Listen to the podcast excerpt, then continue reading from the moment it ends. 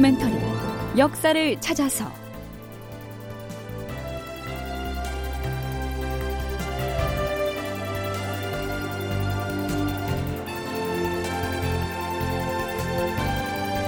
제821편 명나라 지원군 파병을 통보하다. 극본 이상락, 연출 최홍준.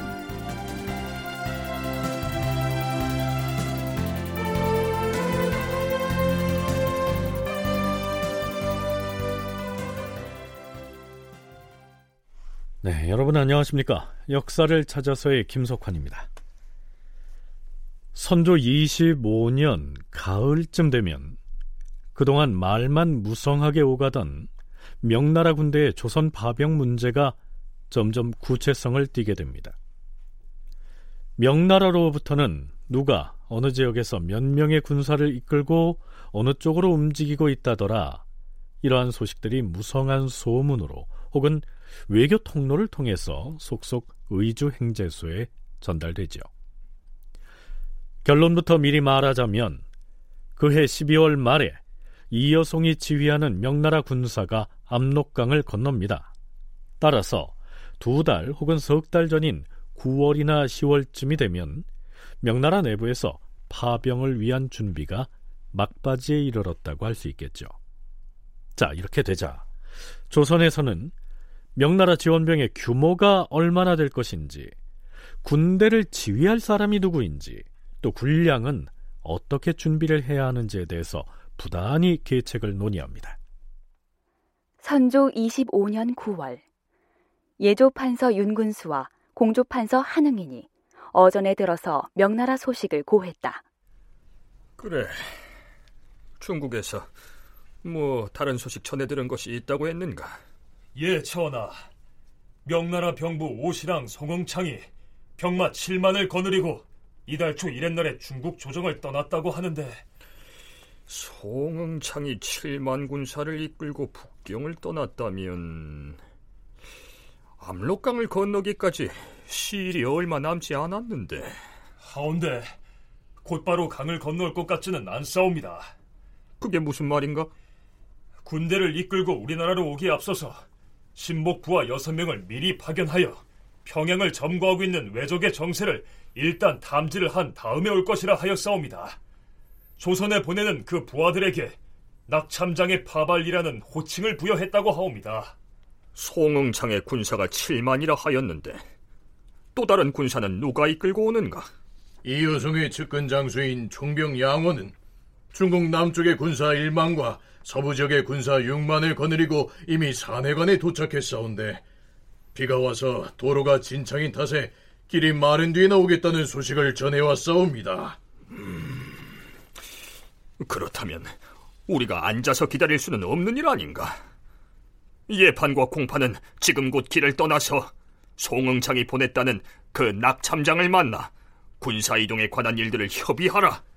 예, 주상전하. 여기에서 총병 양원이 군사 6만을 거느리고 이미 도착했다고 하는 산해관은요, 만리장성의 동쪽 끝에 있는 군사 요충지로서 우리나라 외교 사절이 중국으로 진입하는 관문에 해당하는 지역이었습니다.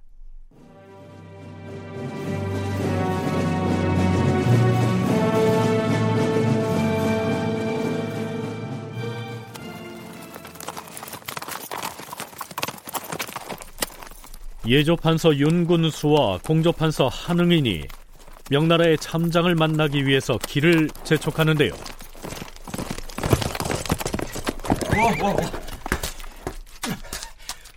예판대감! 무슨 일인가? 압록강을 건너 산해관까지 갈 필요가 없을 것 같습니다. 강을 건널 필요가 없게 되었다니 무슨 말인가? 이미 갈 유격이 압록강을 건너와서 동쪽 연안에 도착하였으니 강을 건너지 말고 의순간에서 기다리시는 것이 좋겠습니다. 오, 그래? 예, 의순간에서 기다리시면 사총병도 자리를 함께 할 것이니 그 두 사람에게 예를 갖추고 군사 문제를 논의하라는 전하의 분부가 있었습니다. 잘 되었구나. 그럼 의순간으로 가자. 예.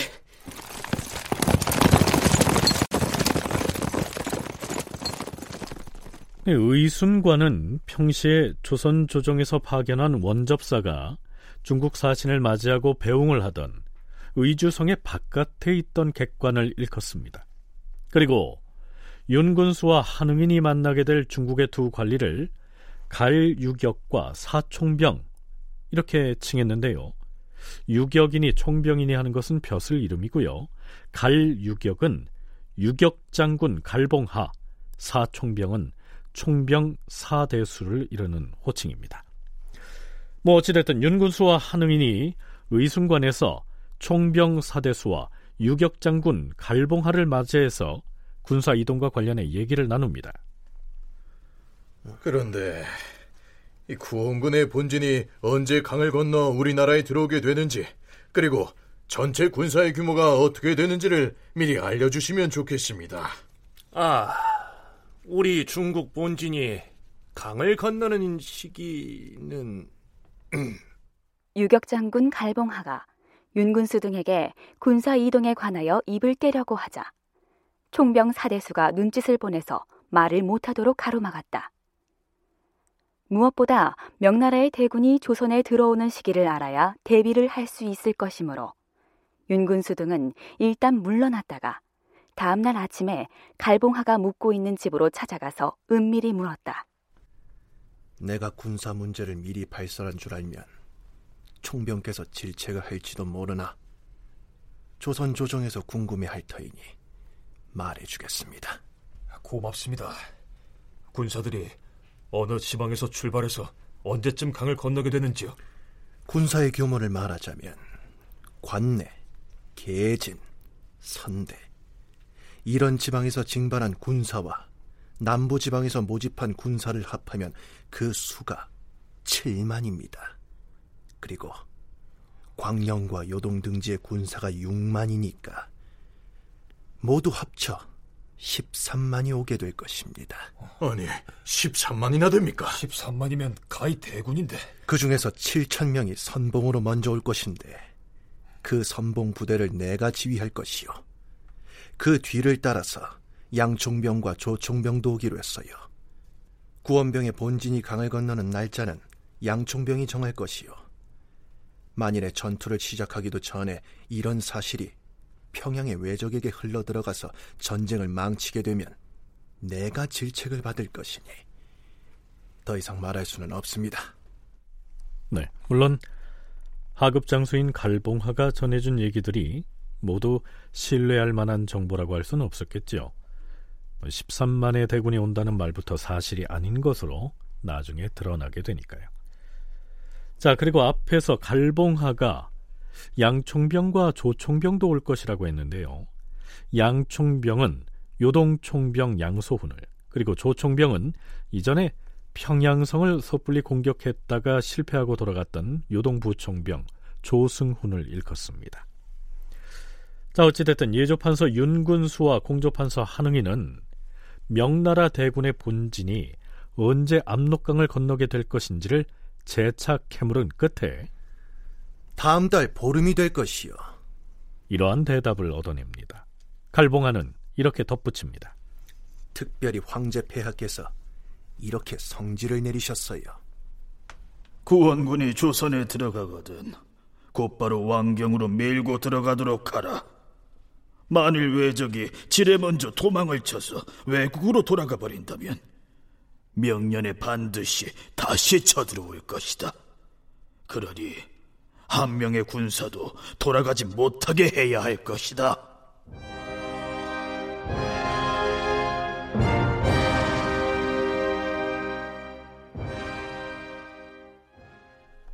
자, 예조판서 윤근수와 공조판서 한응인이 의주로 돌아오자 임금인 선조는 궁금증을 쏟아놓습니다. 그 첫 번째는 군량 문제였죠. 지금 유성룡이 군량을 마련하기 위해서 동분서주하고 있다고는 하나 막상 13만 대군이 오게 되면 우리나라에서 그 많은 군량을 어찌 판출할 수 있을지 걱정이다. 그에 대한 얘기는 없었는가? 군량도 군사와 함께 운반해올 것이라 했습니다. 어떻게 말인가? 압록강의 서쪽까지는 수레로 운반해오고 동쪽에서부터는 말로 운반해 올 것이므로 우리 조선의 돈과 양국을 허비하지는 않을 것이라고 했사옵니다. 그러면 심유경이 왜군 진영에 들어가서 외장과 강화를 약조하고 또한 왜국이 중국의 조공을 바치도록 주선을 했다는 설에 대해서는 뭐라고 말하던가? 신들이 만났던 유격장군 갈봉하는 고위관리가 아닌 탓에 조정의 뜻은 알지 못한다고 하였으나 요동총병 양소훈을 비롯한 장군들은 대군이 평양으로 쳐들어갔을 때 엎드려 빌면서 항복을 하지 않는 한 모두 쳐 죽일 것이라고 말했다 하옵니다. 하지만 어찌 될 것인지는 모르는 일이야. 자, 그런데요, 그 즈음에 명나라의 국방장관에 해당하는 병부상서가 요동도사를 시켜서 의주행제소의 선조에게 한 통의 자문을 보내옵니다. 그 자문에서 기술된 한 문단의 내용 때문에 조선 조정은 발칵 뒤집힙니다. 해당 내용은 이렇습니다. 조선국 전하께 참고 삼아서 건주 여진의 일을 알려드립니다. 이번에 건주에 살고 있는 여진족 사람 공이와 마산비 등이 조공을 바치려고 북경에 왔는데 병부 상서인 저에게 이런 제안을 해왔습니다. 병부 상서 나리, 우리들이 살고 있는 땅은 조선과 경계가 서로 연접해 있습니다. 그런데 지금 조선이 외적의 공격을 받아 침탈되었으니 며칠 지나지 않아서 반드시 우리 건주를 침범할 것입니다. 우리 여진의 지도자인 노아합치의 휘하에는 원래 마병 3, 4만과 보병 4, 5만이 있는데 모두 용맹스런 정예병으로서 싸움엔 이골이 난 병사들입니다. 이번에 돌아가서 우리의 도독에게 말씀드리면 틀림없이 정예병을 뽑아서 한겨울에 강이 얼기를 기다렸다가 곧바로 조선으로 건너가서 외적을 정벌함으로써 황제 폐하께 그 공을 바칠 것입니다. 건주 여진에서 온 자들이 이렇게 말했습니다. 이 자들의 충의가 가상하고 고맙기는 하나 그 오랑캐의 속사정은 본시 헤아릴 수가 없을 뿐 아니라 그 속마음을 믿기가 좀 어렵기는 합니다만. 병부상서의 자문이 공개되자 조정의 신료들이 깜짝 놀라지요. 주상전하, 이는 결코 아니 될 망발이옵니다. 우리가 아무리 외적의 침탈에 시달리고 있다곤 하나 건주 여진의 지원을 받을 수는 없사옵니다. 그러하옵니다, 전하. 어찌 천한 오랑캐로 하여금 군사를 이끌고 우리 땅을 밟게 할 수가 있다는 말입니까? 당장 중국 당국에 우리 조정의 뜻을 전해서 여진 오랑캐를 동원하는 일은 없도록 해야 하옵니다. 건주 여진의 참전을 허용하는 것은 아니 될 일이옵니다, 전하. 아니 될 일이옵니다, 전하. 자, 이게 무슨 얘기인지 선뜻 이해가 안 가시죠? 간단히 말을 하자면 압록강이나 두만강 등 북방의 국경지대에서 조선과 끊임없이 충돌하고 갈등해온 세력이 여진족입니다. 그 중에서도 건주위의 여진족이 여타의 세력을 규합해서 이 무렵 대단히 강성한 세력으로 힘을 키운 상태였는데요, 그 여진족이 조선과 일본의 전쟁에 개입하겠다는 뜻을 명나라 조정에 타진했다, 이런 얘기입니다. 자, 여기서 선문대 방기철 교수의 얘기 들어보시죠. 북방민족이 있잖아요. 막 쪼개져 있으면 힘을 못 써요. 근데 얘네가 이제 하나가 됐잖아요. 강을 경계로 얘네가 하나로 통일됐으니까 조선으로서는 당연히 경계할 수밖에 없죠. 겁나잖아요. 거란도 마찬가지고 몽골도 마찬가지고 분열돼 있을 땐 괜찮은데 얘네들이 통일이 되게 되면 남쪽으로 들어온다고요, 우리나라로. 그러니까 당연히 조선으로서는 경계할 수밖에 없었다라는 거죠. 그리고 이제 임진왜란쯤 때는 이미 이제 굉장히 극성하죠. 굉장히 세집니다. 특히 뭐냐면 이 여진족을요, 이 여진족이라는 데가 조선이랑 명 사이에 있잖아요. 그래서 양쪽에서 전부 다 사실 분열 정책을 꾀했는데 이 조일 전쟁, 조선이 일본이랑 전쟁하면서 명도 참전하니까 사실 이쪽이 여진족을 견제할 세력이 사라진 거죠. 이 사이에 여진족이 급속도로 성장을 합니다. 그러다 보니까 이제 1593년쯤 되면 야, 우리가 도와줄게, 이런 얘기까지 할 수 있는 거죠. 자, 그리고 중요한 또 한 가지가 있습니다. 앞에서 북경의 명나라 조정에 조공을 바치러 간 여진족 사신이 공이 그리고 마산비였습니다. 이들이 명나라의 병부상서에게 우리 여진의 지도자인 노아압지께서는 기병 3, 4만과 보병 4, 5만을 거느리고 있는데 모두가 다 용맹스런 정예병으로서 싸우면 이골이나 병사들입니다. 이 정예병을 이끌고 조선으로 들어오면 왜적을 남김없이 도륙을 낼 수 있을 것입니다.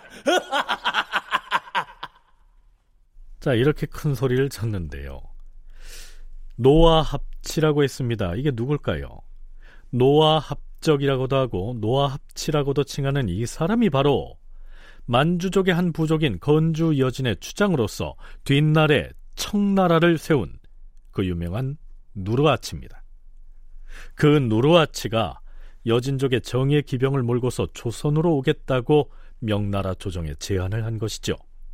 서강대 계승범 교수의 얘기입니다.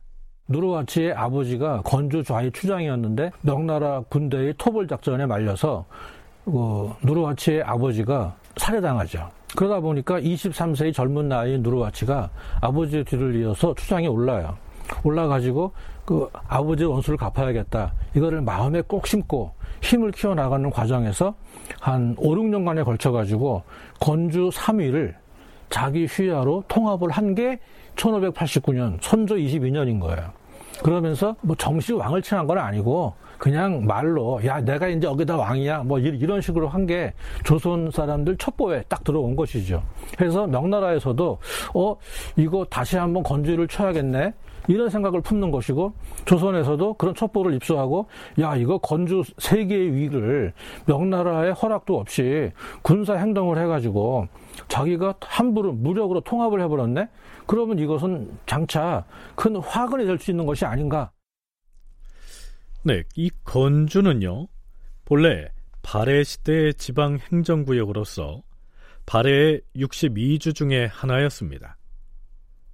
심양을 중심으로 해서 요동하고 경계를 접하고 있는 이곳에 이 명나라에서는 무슨 위 이렇게 지역을 설치해 주었죠. 이른바 건주위, 건주좌위, 건주우위 하는 식으로요. 그런데 23살의 젊은 누르아치가 이들 건주 3위를 통합하고서 부친의 대를 이어서 새로운 추장으로 등장한 것입니다. 이때가 임진왜란이 일어나기 3년여 전인 1589년이었습니다. 자, 어찌됐든 누르아치의 건주 여진이 명나라 군사의 조선 파병에 편승을 해서 자기들도 군사를 보내겠다 이렇게 명나라에 요청을 하고 나서자 조선 조정에서는 절대 반대를 외치는 여론이 들끓습니다. 과연 명나라에서는 어떠한 결정을 내리게 될까요? 그 내용은 다음 시간에 이어가도록 하겠습니다. 다큐멘터리 역사를 찾아서 이 시간 이 순서 마치겠습니다.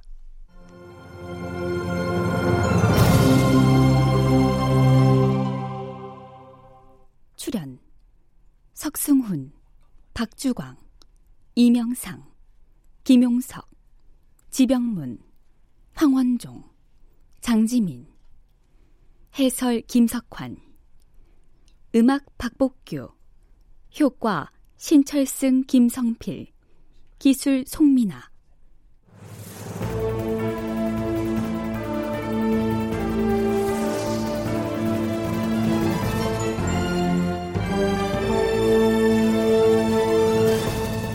다큐멘터리 역사를 찾아서 제821편 명나라 지원군 파병을 통보하다.